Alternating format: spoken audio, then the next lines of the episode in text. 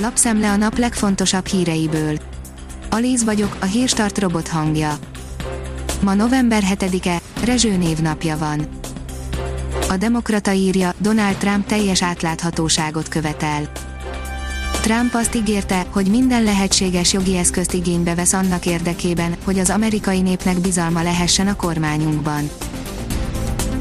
Az M4 oldalon olvasható, hogy tovább nőtt Biden előnye három államban. Nevadában, Georgiában és Pennsylvániában is nőtt Joe Biden előnye, viszont Arizonában kicsit felzárkózott Trump, közben elkapta a vírust a Fehérház kabinetfőnöke is. Mosz összedőlhet az egészségügy, írja a 24.hu. Szabad Zoltán szerint előfordulhat, hogy január 1-én, mint a kártyavár, dől össze az egészségügy. A növekedés írja, fotók az enyészetélet hatalmas budapesti szellemépületekről. Van egy olyan arca a fővárosnak és az agglomerációnak, amely a pusztuló ipartelepeket, katonai objektumokat, elhagyott egészségügyi illetve kulturális intézményeket rejti. Az Autopro oldalon olvasható, hogy egyre több elektromos mini talál gazdára itthon. Az elektromos és hibrid modellekkel növeli eladását a BMW csoport, a márciusi bemutató óta már 115 teljesen elektromos mini Cooper adtak el Magyarországon. Az ATV oldalon olvasható, hogy most nagyon nehéz neki, el sem tudják képzelni, mennyire megszólaltak Maradona orvosai, elvonási tünetek miatt továbbra is kórházban tartják. Elvonási tünetek miatt egyelőre nem engedik haza a kórházból Diego Maradonát, az argentinok legendás futbalistáját. Az én pénzem oldalon olvasható, hogy kárpótolná részvényeseit az OTP.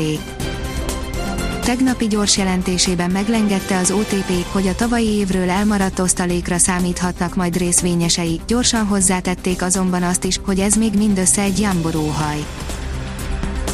Az Infosztárt szerint újabb drasztikus érvágás a magyar autósoknak.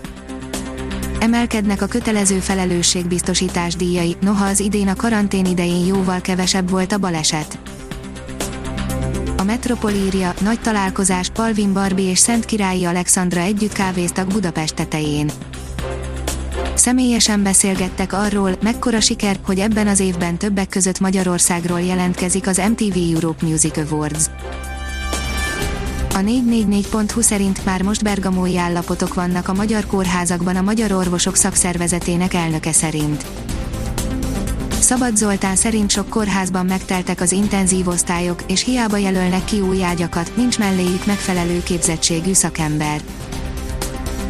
A Promoszöns oldalon olvasható, hogy anyagilag is jól járhatunk, ha kijutunk az Európa-bajnokságra azon ország labdarúgó szövetsége, amely kijut az ebére, lapinformációk szerint nagyjából 2,2 milliárd forintban részesül. Kiderül szerint hamarosan búcsút kell vennünk a napsütéses időtől.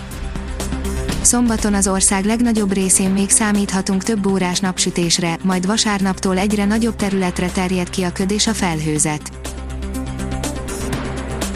A Hírstart friss lapszemléjét hallotta. Ha még több hírt szeretne hallani, kérjük, látogassa meg a podcast.hírstart.hu oldalunkat, vagy keressen minket a Spotify csatornánkon. Az elhangzott hírek teljes terjedelemben elérhetőek weboldalunkon is. Köszönjük, hogy minket hallgatott!